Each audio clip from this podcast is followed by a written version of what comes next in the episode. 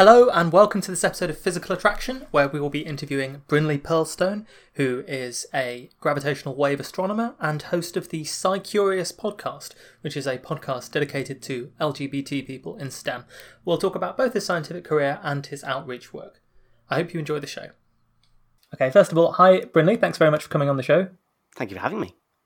Let's start by discussing a little bit about you. So when did you first get interested in physics in general and decide that you want to study? Was there a light bulb moment, or was it just something that you were always interested in? I have a distinct memory of being in my secondary school back in Somerset, and there was this teacher. He was a physics teacher, and he was talking about how all these hippies in the 60s wanted to name different flavours of quarks after different flavours of ice cream, and the idea that you could have so much fun with something that's so typically dry was really enticing to me. And the idea that I could sort of make sense of these complex systems and that it would make sense of the universe was also quite enticing to me as well. So ever since that, I've had this sort of interest in physics that I couldn't undo. And then walking around in the world, whenever I saw some kind of a system, whether it was the axles in a car or the mechanics in a game where it modeled something as an ideal gas to spread pressure out, then I'd sort of try and work out the physics of it, break it down and see if I could work out, sort of deconstruct it into its component parts. And that was sort of the lightning moment where I said to myself, this is how I see the world. Why not go and learn about it? But there was a brief wobble in the middle where I fell madly, deeply in love with Derren Brown. And so after college, I put on my UCAS form to go away and study psychology. And if that had come to fruition, we'd be having a very different conversation right now. I think we should say just briefly, because I know that most people who listen to this are actually in the US or Australia from the stats. Derren Brown. Do you want to tell us about who Derren Brown is? Derren Brown is sort of P.T. Barnum of our time. He's a bit like a magician, isn't he? But a sort of psychological magician. Stage hypnotist stroke showman. So he has all these big TV stunts where he tricks people, I suppose, hypnotizes people into doing things they never normally would. They range from drinking a glass of vinegar to staging a bank heist. And they're all very complex. And he does it mostly through showmanship and sheer charisma. And I sort of wanted to have that power over people. Well, it sounds weird when I say it like that. Yeah, I mean, I can sort of see what you mean. It's one of those things about the level of people's suggestibility, I suppose, and most people think they aren't very suggestible. But actually, one thing I did notice about Derren Brown is quite often when you listen to the spiel that he gives people, he tells people, you know, actually, a lot of people think that if you're able to be hypnotized, you're unintelligent. But in reality, it's the intelligent people who can be hypnotized more and so on. And so it's sort of planting these suggestions that being, I don't know, malleable or suggestible to his will is more of a marker of intelligence than anything else. And I think that's quite clever the way he does it. But I must say, aside from that, I haven't seen much of his stuff. Okay. So, I mean, it's interesting that you mentioned your teacher as well being a source of inspiration, and also the naming of quarks, because we have the truth and beauty quarks of what they were originally going to be called, the T and B quarks. And then they ended up with the name of top and bottom. And I often wonder whether, like, the bottom quark is a bit annoyed that they missed out on being called beauty and ended up being called bottom instead. Yeah, fair enough. It's an interesting thing about the teacher, though, because I remember there was a debate the other day online where people were talking about when it comes to teaching physics in the classroom. Typically, the first thing that people get taught in school is Newton's laws, Newtonian mechanics, F equals ma, and all these problems with blocks on inclined planes and sleds and so on. There was a debate raging about whether Newtonian mechanics was the best thing to teach people. Because on the one hand, it's mathematically very tractable, right? You can come up with lots of quite simple problems with Newton's second law. But on the other hand, it's not that inspiring to think about, okay, this is a force that's pushing on a block here, this is a force that's pushing on a block this way. Obviously, if you're trying to teach something about black holes or astronomy or cosmology or anything like that, you're going to struggle to get it to a mathematical level where kids of 10 or 11 could reasonably solve problems on it. But at the same time, it's much more interesting to deal with this kind of problem. So where would you stand on that? Do you think that the role of physics teaching in school should be to give people mathematical problems that they can solve predominantly, or is there a place for this kind of trying to inspire people by showing them what you can infer with physics and mathematics? I think both are true. I think you do need to have the basis of mathematics if you're going to go into further physics, right? You and I have both been through education in physics to a higher degree level, and you need that strong mathematical basis. But that's not to say it can't also be inspiring. And I also want to question the sort of assertion that you start learning physics with Newton, because you sort of don't. In preschool, you're all about dropping parachutes with eggs and splitting the sun through a prism and rolling carts into each other and seeing what they do. And that's all finding an intuition for how physics works in a really fun and engaging way. And there's no reason you don't have to stick with that further on. Even with these sort of Newtonian problems, it doesn't need to be as dry as that here's a 30-degree plane and a block. You could jazz it up. For example, Newton's third law of body in motion, or continuing motion, is perfectly applicable to space battles. A spaceship is traveling this far in this direction. How long does it take? You need to apply the brakes for 20 seconds. How strong do you apply them? I think it's very, very easy to jazz up these kinds of problems and make them more interesting. But that said, just because we traditionally start with Newton doesn't mean we need to. I do think you need to find maths in there somewhere. You need to start somewhere where it is intelligible easily and intuitable easily. The great thing about Newton is that you can easily make an experiment out of it. You can push a block and see that if it's static, you need to push it harder. And if it's up a plane, you need to push it even harder. So it's very easily intuitable. And there are other parts of physics that are like that as well. But they aren't springing to mind. Yeah, but there are some parts that I guess you can't really do unless you have access to a colossal telescope or a big fusion experimental reactor or something like that, which you can't really bring into the classroom so easily. So, I mean, later on after your sort of high school days, you moved into astronomy and specifically gravitational wave astronomy. So would you like to talk about kind of deciding on that as a topic to choose? It was, I sort of fell into it. I went away to university. I didn't get the grades to study psychology as I would have wished. And so I snuck into a physics course. And didn't do terribly well at first at university. I almost failed my first year there. But from second, third and fourth year in undergraduate in Wales, getting my undergraduate masters, I really sprung back and ended up with a first class master's degree. In general physics, I only took one, maybe two astronomy courses. There's a little wrinkle here in the history of South Wales, which is that Swansea University, where I studied, and Cardiff University used to be one. They used to be the University of South Wales. And when that body split, Cardiff took most of the astronomers and Swansea took most of the particle physicists. And so at Swansea, there is a large proportion of experimental and theoretical particle physicists. So I got a lot of particle physics in my undergraduate, but not so much astronomy. Following my masters, I moved home, back in with my mum, and took up work for a year, working in an ultrasonics plant. But living with my mum in rural Somerset, not being able to drive, my partner being... Sorry, can we edit that? My boyfriend being 200 miles away in Swansea, I didn't really fancy sticking around. And so I looked for a whole bunch of PhD applications. I knew that I wanted to satiate this curiosity about the world. I didn't know what I wanted to do. I had hedged towards particle physics because it's what I knew. But a friend of mine who I'd met from Cardiff University on an away day somewhere was at Glasgow in this gravitational wave group. And she happened to post on Facebook, anybody looking to do a PhD? And I said yes. And then the next week I flew up to Glasgow and had an interview with my supervisor and told him, I quite like this place, but I've got a couple of other offers for different universities. Can you give me a firm but informal offer? And he said, certainly. And the rest is sort of history. I definitely just sort of fell into it. But the thing that really won me over was the ambition of gravitational wave detection. I was looking to do PhDs starting 2014. And Advanced LIGO, the detector that we're going to talk about shortly, I'm sure, only started operating in 2015. And so it was a pre-detection era. So it was all sort of up in the air. The theory was there and it was solid. I learned a little bit about it in undergraduate.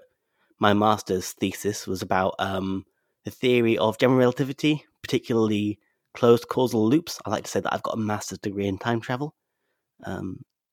And the idea of being able to apply that in a very real way to find some long thought result in this absurd, absolutely absurd setting felt like a good challenge. Yeah, I can definitely agree with that. And certainly a very exciting time to get into gravitational waves when you did. Can we talk about this a little bit then? Because so let's start with the basics to remind people. We did cover these briefly on the show a few years ago when the LIGO collaboration won the Nobel Prize. But can we start with your description of what is a gravitational wave? Right, so a gravitational wave is, technically, it's a plane wave solution to the Einstein equations. More informally, it's a wobble in space and in time. So general relativity describes space-time as a sort of material through which the universe exists. And so when you've got something that is very heavy, it tends to sort of tug on this material and creates a dip in it. The visualization that I like to use for this is you've got a trampoline and you put a bowling ball on it.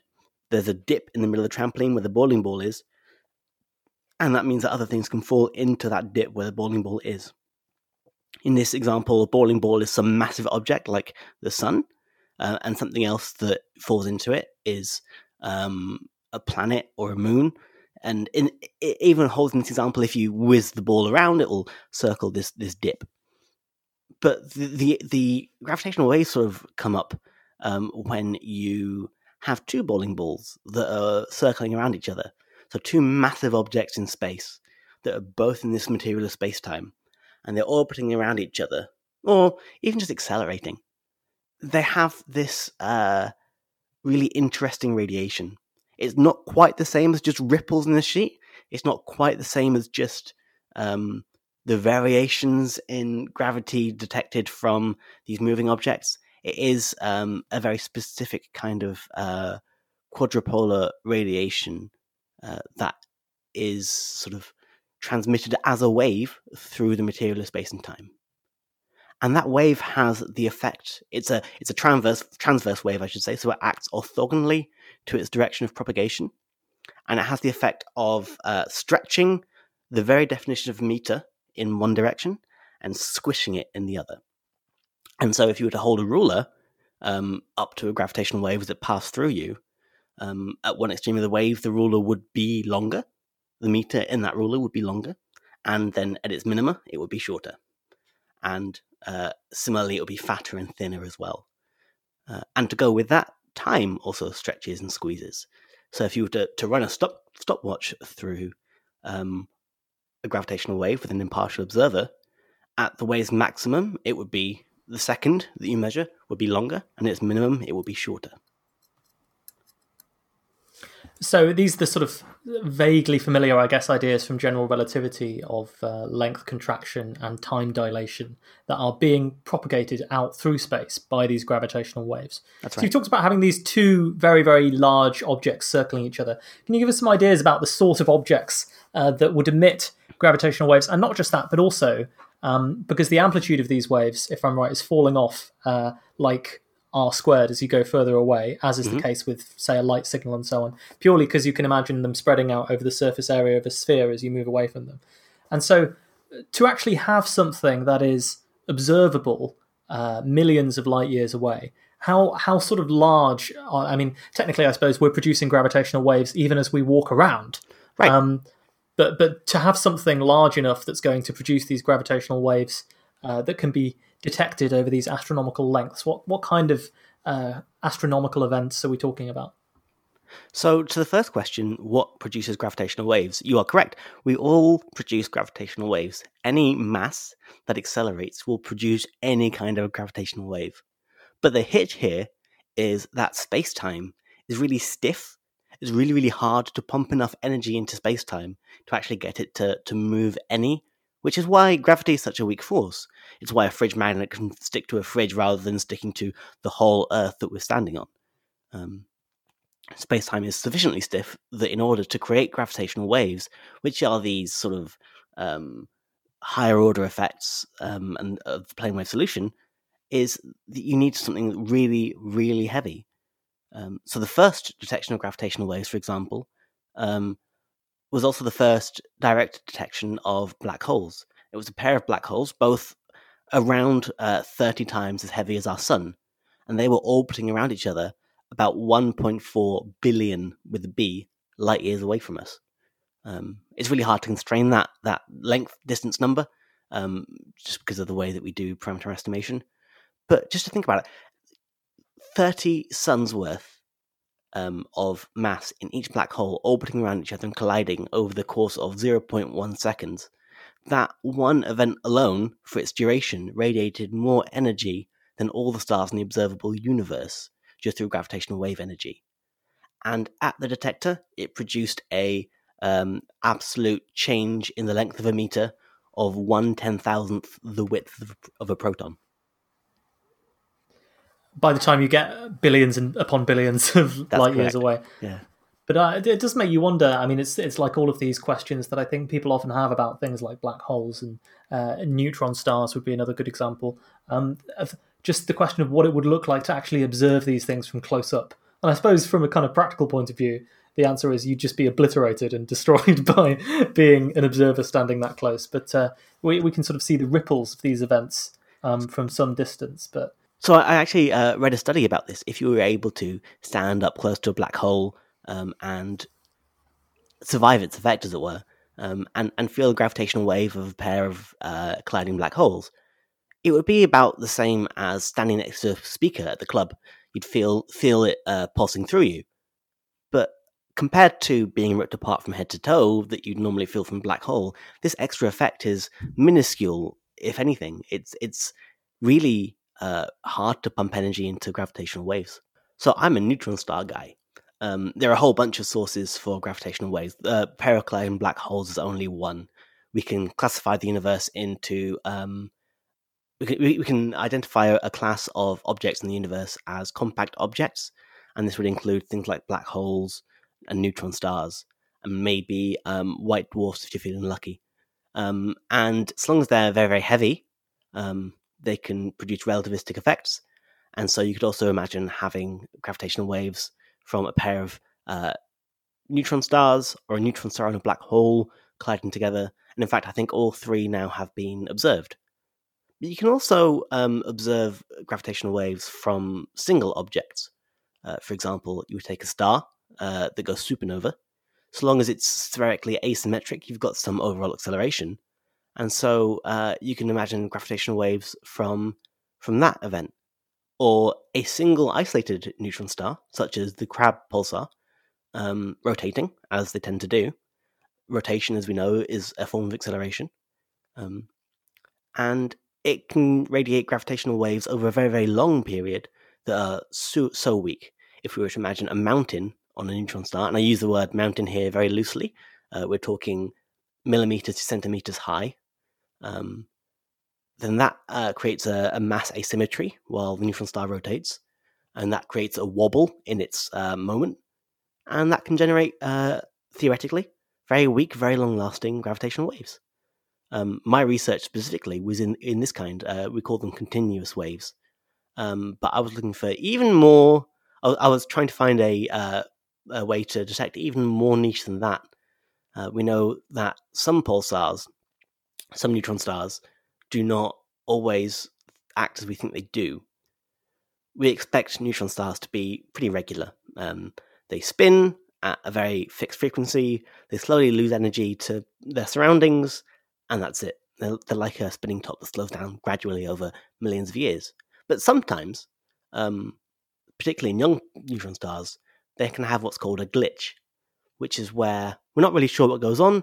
It might perhaps be a superfluidic pinning in the superfluid core of the neutron star reacting with its crust, or just a crust quake, but it's a transfer of energy from the core to the crust, and the neutron star appears to speed up in a moment, and then over the course of a little while, it decelerates more quickly, and it returns to its normal progression. And so I was looking for gravitational waves from these kinds of events, called transient continuous waves, quite confusingly, because it's hard to be both transient and continuous. Transient and continuous at the same time, yeah. Mm-hmm. But we expected them to have the morphology of a continuous wave, which is just pretty much a sine wave, but have this sort of transient nature on the scale of weeks, days to months. So we should say here that given that a neutron star, which is this sort of intermediate end phase for a big star, which if it was heavier would collapse into a black hole, and if it was lighter would not collapse into a neutron star and instead would be a white dwarf. These things end up being about 10 kilometers in radius. So if you're talking about a star quake on a neutron star, you're talking about movements of some incredibly dense star material, but perhaps only by a few meters? Not even, centimeters to millimeters. Centimetres to millimetres, and this is going to produce signals that potentially, with the technology that we have on Earth at the moment, could be detected? So you wouldn't necessarily detect the star quake itself. You detect the recovery of its spin pattern from the star quake, or from the glitch. I see. So it's the change in rotation rate of the star as a result of the star quake. Exactly. You can think of the deceleration rate of a neutron star's rotation to be analogous to the amount of energy it's radiating away. And so if that changes, if that increases, then you know that it's radiating away more energy. But if nothing else about the star changes, it's still in the same nebula, you don't see any changes in its pulse width or luminosity, then they have to be radiating somewhere. And so gravitational waves is a pretty good guess. When it comes to neutron stars, do we actually have many other ways of observing them? Because it's as you say, you know, so you talk about gravitational waves as a solution to Einstein's field equations. We know that also black holes are a solution to these field equations, where for quite a long time, although it was theorized that these things could exist, it actually took a while for them to be indirectly detected. And one of the really exciting things about gravitational waves is that there are these objects that obviously aren't luminous and can't necessarily be detected in the same way, but they have to be sort of inferred by their influence on luminous objects. We now actually have a direct way of observing these based on the gravitational waves that they're putting out. So, I mean, aside from the gravitational waves, how else have we understood things about neutron stars and black holes in the past? Let me tell you a story about my favourite scientist, a woman named Jocelyn Bell Burnell. She was a scientist in Cambridge where she was doing her PhD. She's a radio astronomer, and she was setting up a whole new array of antennae for the brand new telescope they were making back in the 60s. I think it was 67 she started. And she was doing the thing that observational astronomers do, which is setting it up for a short period and then troubleshooting everything for a long period. This is a process that I refer to as detector characterization. What does your detector look like when it's operating normally and doesn't have a signal? And she'd looked at all the possible sources that could be in her spectrum and eliminated them. But there was one noise that she couldn't get away, a regular pulse of radio waves that were coming in a few times a second. And they could not for the life of them work out what it was. And for a few years, she and her supervisor were spitballing ideas, and they came across a paper about the possible theorized existence of a neutron star, a star made entirely of neutron matter. A neutron star does have an electromagnetic proponent. We know that a neutron star has a magnetic field, much like the Earth's magnetic field. We know that a neutron star is in the universe, so it's not on an island. It's definitely connected to everything else.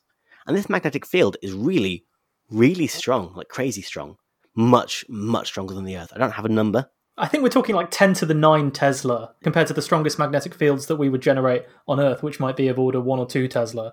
At tops, yeah. Maybe 10, 50 Tesla tops. So 10 to the 9 Tesla is mind blowing.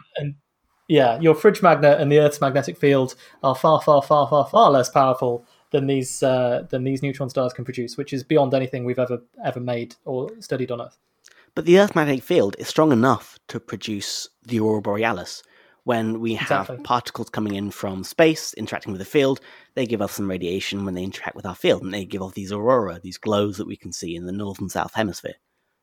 The same happens at a neutron star, but because their fields are wild, instead of just having a faint, nice, pretty glow, it's kind of like a lighthouse. So they've got this big beam, this huge, bright beam of electromagnetic radiation coming out from their poles. And I've already told you that neutron stars rotate. And so these beams tend to sweep through the sky across the path of their rotation. And if we're lucky, and we have been a number of times, they sweep over Earth and we can detect them. And that's how we've been detecting neutron stars up until now, is just through the sweeping of their beams. And that is, I should say, the signal that Jocelyn Bell Burnell saw on her spectrum. It was irregular pulsing from a pulsar, which is where they get their name from, the radiation coming out from a neutron star. At first it was termed LGM1 for Little Green Men 1, because they didn't quite know what it was, but since had a proper neutron star designation. And then, of course, famously, Jocelyn Bell Burnell was unjustly passed over for the Nobel Prize for discovering this, although she now sort of says that maybe that was one of the best things that ever happened to her, because she's won every other award. She has. So I think one of the exciting prospects surrounding gravitational waves is this idea that we have astronomy with additional messengers. So, you know, previously, as you say, we had to look for the electromagnetic components of what things are doing. We had to look for these radio signals and things that come from these various different objects in space. For example, now we're starting to see the first few events where a supernova, for example, or a black hole merger or a neutron star collision will occur, and we'll get both this electromagnetic signal and a gravitational wave signal at the same time. And when you think about how much of what we know about cosmology and astronomy comes from just having the signals that come from light alone, what else are we going to be able to discover? What other things might we be looking into and finding out about if we have an additional stream of information to interpret when one of these major... So on the 17th of August 2017, one such event did happen. A pair of neutron stars orbited around each other and collided, and it was picked up in LIGO's Advanced LIGO's second observation run. It's an event we call GW170817. GW for gravitational wave, and then the number is the date, 170817. And that was the first detection of a pair of neutron stars orbiting each other by gravitational waves. The automatic pipeline of LIGO was able to send out alerts quickly enough to astronomers. It was also picked up by the Fermi satellite as a GRB, gamma ray burst.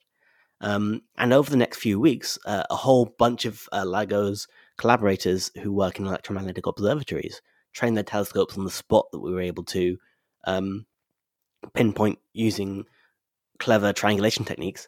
And we're able to observe it electromagnetically as well as gravitationally. So we have radio, optical, infrared, all kinds of, and X-ray, all kinds of spectra of this one event called a kilonova. Kilonova have been hypothesized for a long time as a pair of neutron stars colliding. As they do that, as they draw close, the tidal forces from each star rips the other apart. They spew nuclear matter into the universe, which decays, giving off some lovely radiation, a nice little fireworks show. Then they finally collide and create a quasi-stable super heavy neutron star, quickly decaying into probably a black hole. And through all that, they've got all the pulses from the poles of the neutron stars. They've got a whole bunch of energy released electromagnetically as the two magnetic fields interact and combine. There's a whole bunch going on there. It's all been modelled, and it was all also verified after GW170817. They are able to show that through this one event, one Earth math's worth of gold was produced alone. One Earth's math's worth of platinum was produced. It was hypothesized for a long time. This is probably where the universe gets so many of its heavy metals, and we're able to say yes, heavy metals are produced in abundance in these events. We were able to measure the Hubble constant by a completely separate metric. in the past, we've used standard candles, supernovae, to measure the distance to distant galaxies. But now we've got this other method, a standard siren.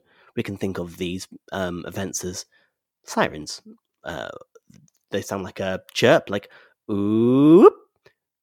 And because neutron stars sort of inhabit the same mass range, these are standardized. And so we can get its distance completely independently of electromagnetic readings, which means we can measure the velocity of that galaxy. And now we know its distance independently. It's another measure of the Hubble constant. We were able to study what happens when you do have two neutron stars colliding. We didn't constrain it particularly well because it's very hard to do. But we were able to say, we can look at this now. A whole bunch can come of this. And I also want to point towards gravitational waves isn't the first time we've had multi-messenger astronomy. Kamiokande and other neutrino experiments have been engaging in multi-messenger astronomy for a little while. But now we've got a new messenger to add to the bow, which is fantastic. So we should describe this just very briefly. The Kamiokande experiment, I think, is a neutrino detection experiment. And basically what they have for this is a huge vat of usually water or something along these lines. Neutrinos are these ghostly particles that are leptons that are produced in lots of astronomical events, and many of them come from the sun as well. And typically a neutrino, there are many, many billions of neutrinos passing through you all the time. So their interactions with ordinary matter is quite rare. And that's why you need such a vast tank as the one they have in Kamiokande to have a statistical probability of detecting one of these really, really rare cases where a neutrino interacts with another particle. The one advantage you have is because they don't interact so often, they're actually less likely to be deflected by the magnetic fields and the electromagnetic fields in our galaxy and in our solar system and between galaxies and so on. So I guess, yeah, like you say, there have been some events where we've observed neutrino signals from them as well as visual ones. And I really like the analogy of this way of detecting the Hubble constant as a standard siren rather than a standard candle, because it's as if we have another sense to look at the universe. We're listening as well as watching now. Absolutely. Well, it's funny you should say that, because the time stream, the data stream that we get out of LIGO is from each detector. We get a one-dimensional wave, and the gravitational waves that they're sensitive to are 20 to about 10,000 hertz, which is about the same sensitivity as our ears. And so you can actually go online and hear these gravitational waves as they sound in the detector. We don't see them. We don't have... One detector doesn't give you a good sense of directionality, but we get to hear them. Combined, different detectors can give you an idea of where things are. These are completely analogous to our ears, to the universe. One of the things that you did as part of your PhD research was working with the LIGO collaboration. What was that like? It's strange. I suppose it's more the normal in these times when we're all stuck at home and on countless video calls. But I was in a group of maybe 50, which is quite large for an academic group at Glasgow University. With those, I directly interacted in my workday with 2, 3, maybe 4 tops who were doing similar things to what I was doing. The rest of my collaborators were dispersed around the world. And so every week I'd have several video conferences, conference calls, and getting to know people just by their emails, which is not uncommon these days. One thing I did get to do was go out to Washington State to the detector site at Hanford and get a bit hands-on with it there. That was fantastic, but also kind of strange being in such a foreign place for 4 months. Gave me an insight to who I was talking to through the conference calls, and so... That really sort of shed light that I was working with this vibrant and diverse and brilliant and hardworking collaboration, not just people who existed for an hour of my week and then went away and did some things and then came back. And I think it's very interesting. I mean, this art of how to collaborate better. One of the points that came up when we discussed this as the Nobel Prize is that science, and particularly physics, is advancing much more now by these big collaborations by a great many people, all of whom contribute a little bit, or some of whom contribute a lot, and so forth. But it's certainly a lot more like that now than our traditional vision of, and our outmoded vision of science as a few lone individuals who come up with breakthroughs that change the face of everything. And in light of that, there's been a lot of discussion. We've now had 2 major prizes that have been won by effectively 3 people, but on behalf of a collaboration. So we're talking about LIGO and Atlas, and I'm sure there are others if we went through the prizes. So, I mean, the prizes themselves should be reconstructed. That's one of the topics of this. But also a more broad thing to talk about is why the prizes should be reconstructed, which is that science has really changed. And now it is about this mass collaboration. It is about this summing together of many, many, many individual efforts in a far greater way than it was even 30, 40 years ago. Mm-hmm. So what do you make of that, and your sort of opinions on how, well, I suppose, how we can collaborate better, and also how we should think of science in this era? So this is something that I call I've heard called the great person model of science. And this comes back to the first question. We learn Newtonian physics. We don't learn classical physics. We learn Newtonian because they're named after Newton, the person who did all the work of finding them out. Except we find that he didn't necessarily do all the work. He did a lot of very important work, but he wasn't alone. He had people working in his laboratory with him. There was other work going on at the same time that he would talk to others and collaborate with, just in not such a formal and organized setting, because that kind of bureaucracy wasn't the norm back then. And so there's this famous story of Newton and Leibniz. Probably without both of them, they might not have gotten calculus done. I think this idea of great person science is definitely outmoded and never really was true. Even down to Einstein's stroke of genius with all the relativities. He wasn't working alone. There were already ideas of curved spaces and you have Minkowski and Lorentz and people like this who were in a similar era coming up with similar ideas. Exactly. They were working on ideas of metrics and the ideas of combining space and time into a thing. He just happened to put all the pieces together in the right way. Without all of his peers, we wouldn't have Einstein. And so great person science hasn't ever really worked and shouldn't be how we think about science. So now we come on to the collaborations. The collaborations have always been a thing. Now we're seeing more and more large collaborations. And that's because all the easy stuff is done, right? We've got classical physics. We've got thermodynamics. And now we need our LIGOs and our CERNs. And that is not a small person work. That is thousands of people working in concert, doing a little task each to add to the sum of a whole.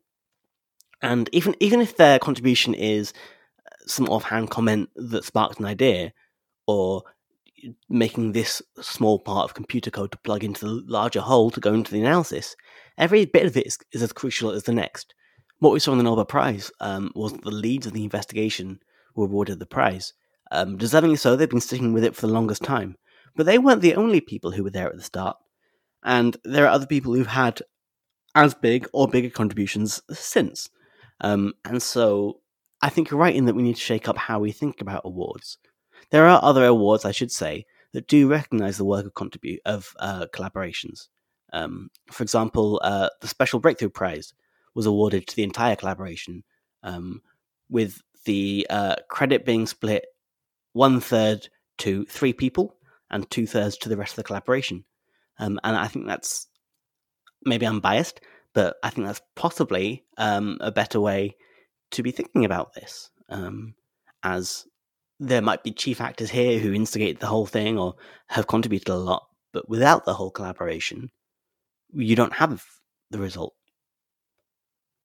And in terms of collaborating better, it's really important to have this sort of recognition of the structure formalized, and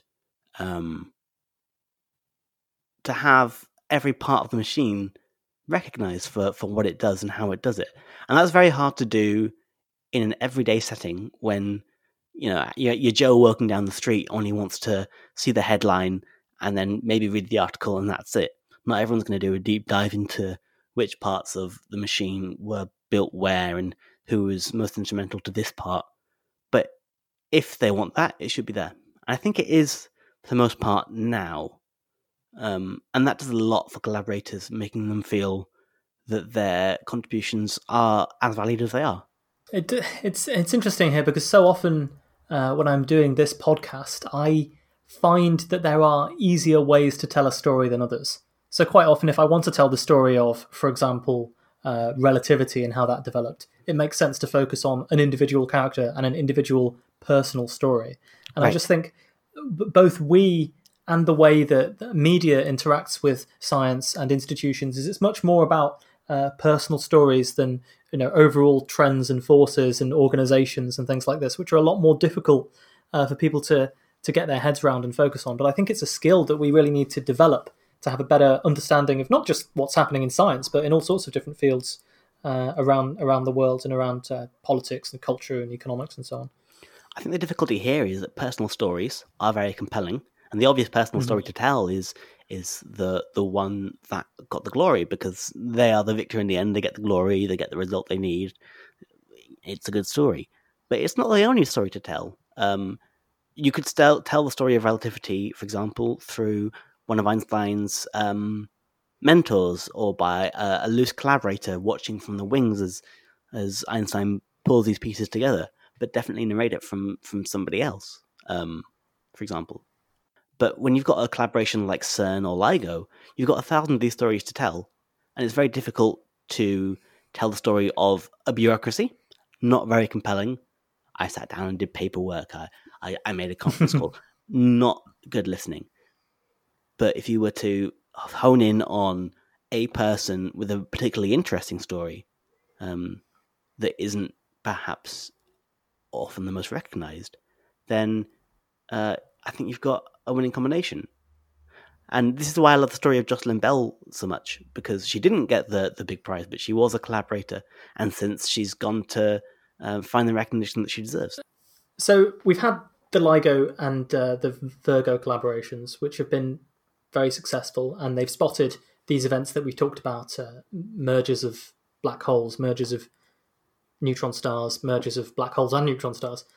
What's next in the field of gravitational wave astronomy? Are we going to build more detectors? Are there different events that we're looking for now? Or is it a case of waiting for some interesting events to show up and sort of continuing to reap the benefits of the collaborations that exist at the moment? Well, we've got LIGO and we've got Virgo. And as of the end of last year as well, we've got a collaboration called KAGRA, which is a gravitational wave detector situated in Kamioka, which is where Kamiokande is. So that creates a cosmological theme park, as it were. You can go and get your gravitational wave candy floss and your neutrino hot dog and go and sit in a mine and have fun for the whole physics family. But on top of that, we are always looking to the future. As I'm sure you know, big science doesn't happen overnight. And so there are already plans down the road from 2030, 2040 and onwards. For example, Advanced LIGO isn't done being upgraded. Sure, we've got the big money shot, but it doesn't mean that our work is done. There's still gravitational waves coming at us from all angles, from all corners of the universe that have yet to be discovered. For example, gravitational waves from isolated rotating neutron stars, which I spoke about earlier. We've yet to find them, but we know they're out there. We're pretty sure. And gravitational waves from supernovae. We've yet to find them. Gravitational waves, something we call the stochastic gravitational wave background, which is sort of this rumble in the background of a whole bunch of these compact binaries coming together that are too faint to distinguish individually. They create a background curve from which we could learn loads of cosmology. So there's a whole bunch still to learn. And to that end, there are new detectors popping up all over the world. Kamioka has one, KAGRA, which has only just come online. They're building a LIGO in India, which is colloquially termed Indigo, or LIGO India, which is less fun for me to say. China has been looking at building a detector for some time now, and there are plans for a triangular configuration detector in Central Europe, probably Germany, called the Einstein Telescope, to replace the GEO600 prototype that has been in Hanover for a long time doing its job. On top of that, we plan to leave this planet behind entirely. You might remember a few years ago, there was a mission from ESA called LISA Pathfinder. That was a trial mission for a project called ELISA, the long baseline interferometric space antenna. which is a triangular array of lasers, which are a gravitational wave detector orbiting the sun in, I think, behind the Earth and along the Earth's orbit, tumbling in a constellation, trying to pick up gravitational waves on a more galaxy, supermassive black hole scale over the course of a 5-year mission. And so there's plenty still to do with gravitational waves. We are by no means done with what we're doing. It's just that we've got the big money shot and we've proved the proof of concept. Now we've just got to go do the work. So the field is sort of still, although it's now been demonstrated to work, it's kind of still in its infancy potentially in terms of what we might find in the future, particularly with some of these new projects. It's very interesting. Absolutely. And the ELISA project, I guess that would work in a vaguely similar way to LIGO, in the same sense that at its core you have a sort of interferometer where you're measuring the differences in lengths between arrays of different lasers. Is that right? That's right. The sort of key here is that your lasers are now something like 10 to the 5 kilometers apart from each other. And so you've got this huge baseline where LIGO is only 4 kilometers. I say only, but 4 kilometers for a laser travel is pretty far. Now you've got 10 to the 5 kilometers in a triangular configuration tumbling around in space behind Earth. And the key challenge here is trying to keep the lasers and the mirrors and the photodiodes all in alignment with these millimeter shifts and keeping them still, as still as you possibly can, relative to each other. LISA Pathfinder was able to show that not only were they able to do that well enough, they were able to do that well enough in LISA Pathfinder that it should be good enough for the main ELISA mission. And in some ways, this is the really incredible thing about gravitational wave detection, is that the signal that you're looking for, compared to the background noise of things that could be happening, is so tiny. And so the sort of the noise reduction that one has to do to be able to reliably detect these changes in this distance is a real precision task and undertaking. And that comes in the form of both hardware and software. So I want to break that down for you a little bit if I can, because I find this so fascinating to talk about and so fascinating to think about. Yeah, please do. I mentioned earlier that the first detected event had an absolute distance change between the laser lengths of 10 to the minus 19 meters, the 1/10,000th the width of a diameter of a proton. 10 to the minus 19 meters is wild. There is no way that mirror was stuck still so that you could see 10 to the minus 19 meters difference in it. And the way that we get that number is we shoot the laser down the 4-kilometer tube into a mirror. It reflects back and goes back and forth through a Fabry-Perot cavity, sort of amplifying this minuscule length change hundreds of times before it recombines and interferes with the other stream of the laser. These length scales, the temperature of the mirror at each end is... because the mirrors will be vibrating due to the temperature that they have. Exactly. It's a measure of the kinetic energy of each molecule of the mirror. And so in order to account for that, we have a larger laser spot, so we can average over this random temperature. We know that the Earth is going to move. A fun story about this is that my mentor, when I was out on site, once caught the cleaning staff racing up and down the arms just by looking at the seismometers placed around the site. We use the seismometers so that we can exclude events that are contiguous with an earthquake or some weird seismic activity. But to isolate from that, we also have them suspended from a pendulum, on a pendulum, on a pendulum, on a pendulum. So 4 layers of pendulum, each one producing F² frequency² level of isolation from the ground. So really, we're trying our best to make it as stock still as we can, even before we get to the computing. And the computing is wild as well. A lot of the best structures use a Bayesian template matching algorithm in order to find the signal in all the noise. But first of all, you have to convolve out all the noise, which means you have to know what the noise looks like, which is a massive undertaking. Every single part of this project is completely insane. I love it so much. Yeah, it's just incredible when you think about talk about finding a needle in a haystack. You're finding a billionth length of a needle in a haystack that stretches from I don't know, Land's End to John O'Groats, or from Boston to New York, or something along these lines. Sorry, my geography is terrible, guys. I don't know how long that distance actually is.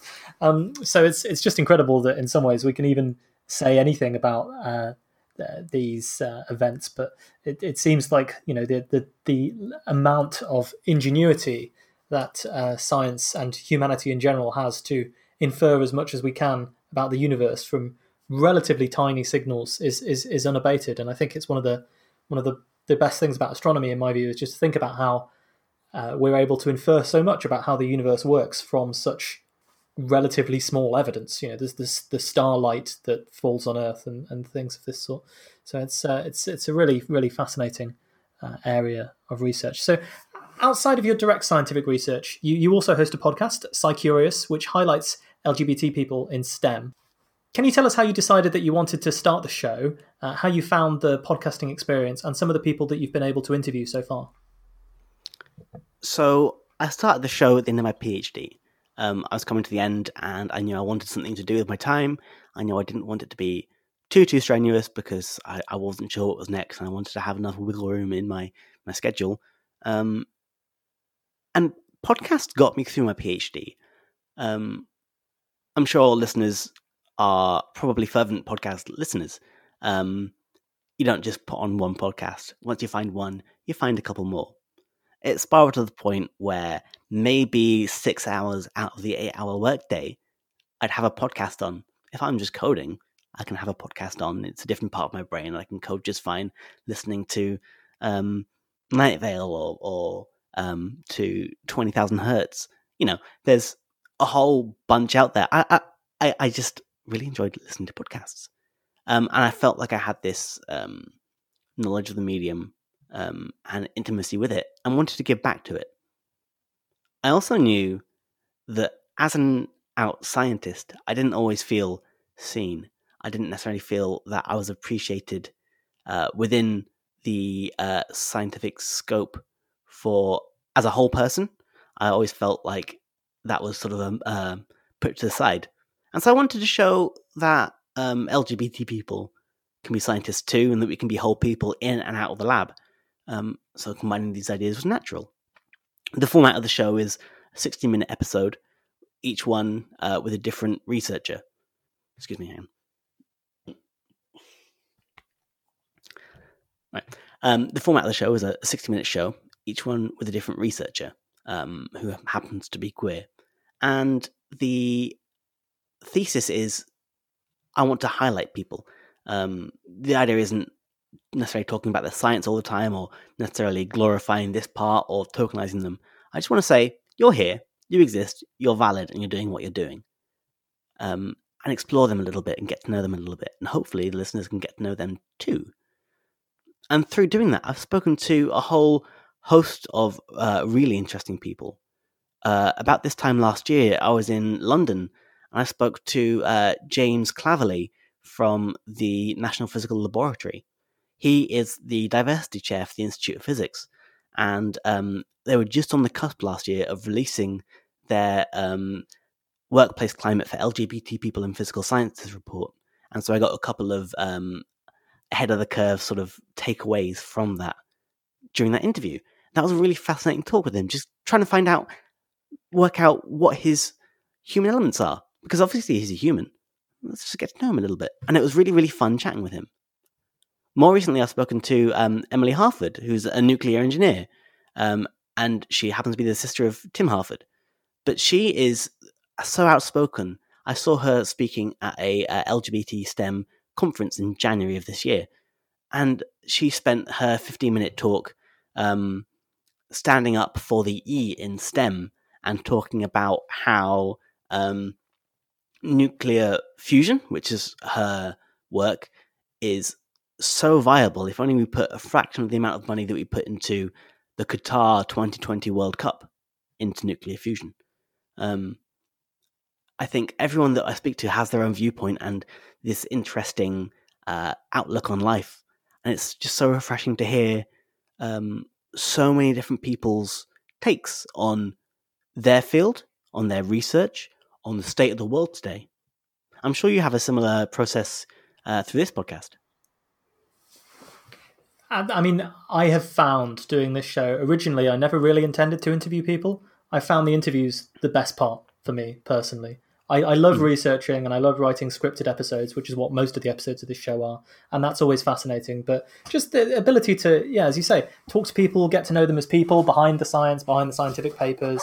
And I think just getting to speak to people about things that they are passionate about and hearing what they have to say and seeing them as rounded individuals, it does make you feel a lot less alone as a scientist. Because I think there are, I mean, one of the major issues, particularly with graduate research, is a sense of, you know, you're okay, you may be part of a collaboration scientifically, but the research you're doing is very much your own thing. And I don't know, it can be quite isolating. And I think that the one way of getting around that is realizing that everyone who is a scientist isn't just a list of citations or a list of published papers or anything like that. They all have their own lives, their own stories, their own motivations and their own perspectives, both on the field that they're in and, as you say, other issues, the state of the world. Yeah, I wanted to say something to that, and that is this feeling of isolation that we have as, or that I had as a graduate researcher. I think a lot of it comes down to this feeling in science, certainly in the physical sciences, that you as a researcher need to be objective and not invested too much in your research. And that means you're not invested too much in your research group. And that means you don't necessarily always feel comfortable being an entire person in the workplace. I think that as a concept sort of needs to be reassessed. Physical sciences and, you know, the laws of our universe are going to be the same whether or not we wear that rainbow pair of socks into the workplace or whether or not we come in and be our full kooky selves. I think if we all feel a bit more comfortable being ourselves in our workplace environment, maybe that sense of isolation will change a little bit. As you say, physics especially, it suffers from a really strong stereotype of what a physicist is. The stereotypical physicist that people will imagine, I'm sure people are imagining at home now, is quite a strong archetype, even compared to other sciences, let alone other fields. If you're listening to this, can you pause the podcast, draw a physicist, and tweet it to me, that's @bpearlstone, with a hashtag #myscientist, because I want to see what you're thinking about. Okay, guys, everyone, get your pens ready. Get your artistic software ready. Get going. Was that draw a scientist? #myscientist. #myscientist. Okay, #myscientist. Yeah, so as we say, there's these stereotypes. Maybe, you know, our listeners will have a different stereotype, or maybe they won't have one. But I remember when I first arrived as an undergraduate, there was a committee of students who welcomed you in. They asked me what I studied. I said physics. And the first response was, oh, wow, but you look normal, as if, you know, I should have had antennae or something. Right. I mean, that's a funny example, really. But I have absolutely no doubt from my own experiences that there are still serious incidents of queerphobia, homophobia, misogyny occurring regularly in physics. And I feel like it's probably more of a problem in physics than even in other sciences, let alone in other fields. And ultimately, as well as very clearly being unfair and immoral, this kind of thing is detrimental to science, because if we're only an open community to a certain kind of person, we lose out on what everyone else has to bring. And we've talked about how important these huge collaborations are. You know, there are things that we are missing out on because of the attitudes that prevail in science, unfortunately, at the moment, I think. So, I mean, what do you think we should do and can do as a community to communicate this message that physics is for everyone? So I want to pick up on a couple of points you raised there. And one of them is that the queer, gay, the queer, homo, bi, transphobia associated with the physical sciences. And to me, I see these going hand in hand with institutionalized misogyny, institutionalized racism. They sort of breed together these intolerances. And they tend to be, unsurprisingly, in fields which are male-dominated. And I think I don't have the answer for that. The answer to that is make the conscious effort to hire diversity and promote diversity at every opportunity. And that doesn't just mean hire only the gays and the women and people of ethnic minorities. It also means hire people who are in the majority, because diversity isn't just everybody else, it's everybody. But highlight diversity. And also diversity of backgrounds, diversity of ideas, diversity of ways of thinking, and diversity of the means in which people are qualified for a particular job, right? You don't have to look very far to find situations where a lack of diversity has really impacted negatively on a product or on a project. We take the Apple Watch, the first generation Apple Watch. They had a whole heap of health tracking. You could track your heart rate, your sleep cycles, your blood pressure, all kinds of things. One thing that it missed was a period tracker. And of course, that's roughly half the world's population. If there'd only been a couple more women on the engineering team, perhaps they might not have missed that.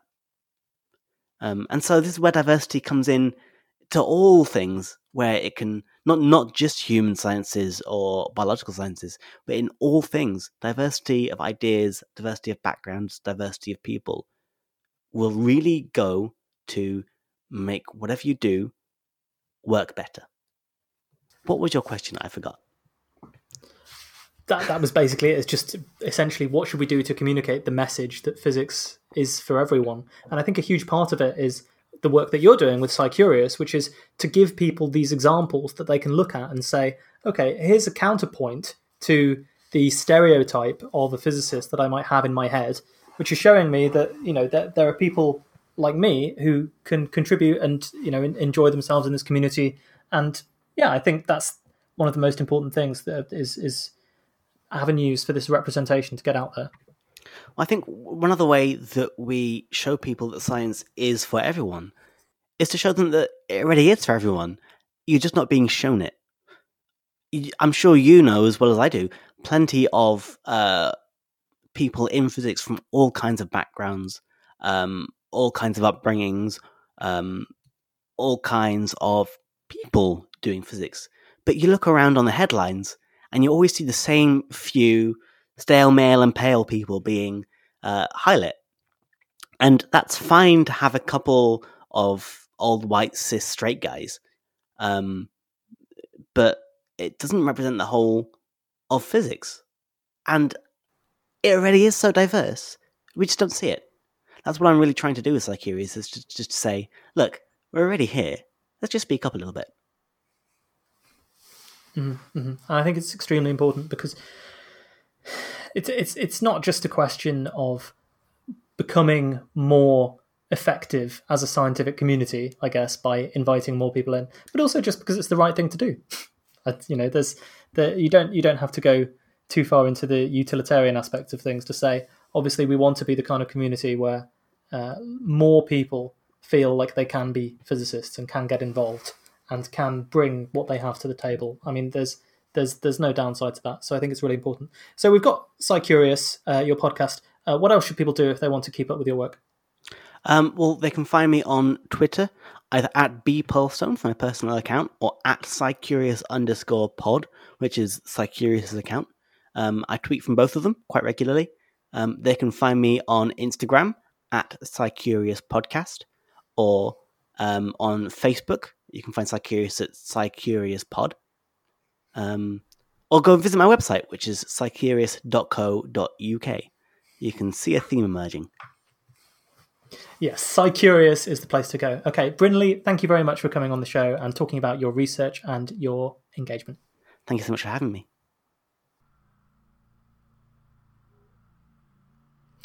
Thank you for listening to this interview with Brinley Pearlstone. You can find his work at SciCurious on Twitter and online. You can find his podcast, the SciCurious Podcast, which features interviews with a different scientist every episode on their life and works. If you would like to find out more about our show, you can go to physicspodcast.com where the contact form is there. You can send us any questions, comments, concerns you might have about the show. You'll find the Patreon there where you can subscribe for small fees per bonus episode and you will get access to half a dozen bonus episodes that are already up there and more on the way. You can donate to us on PayPal at paypal.me/physicspod. The link is also on the website there if you want to give us a tip for producing these episodes. But of course, the best thing you can do for the show is always to tell as many people who might be interested to listen to it to listen. Until next time then, please take care.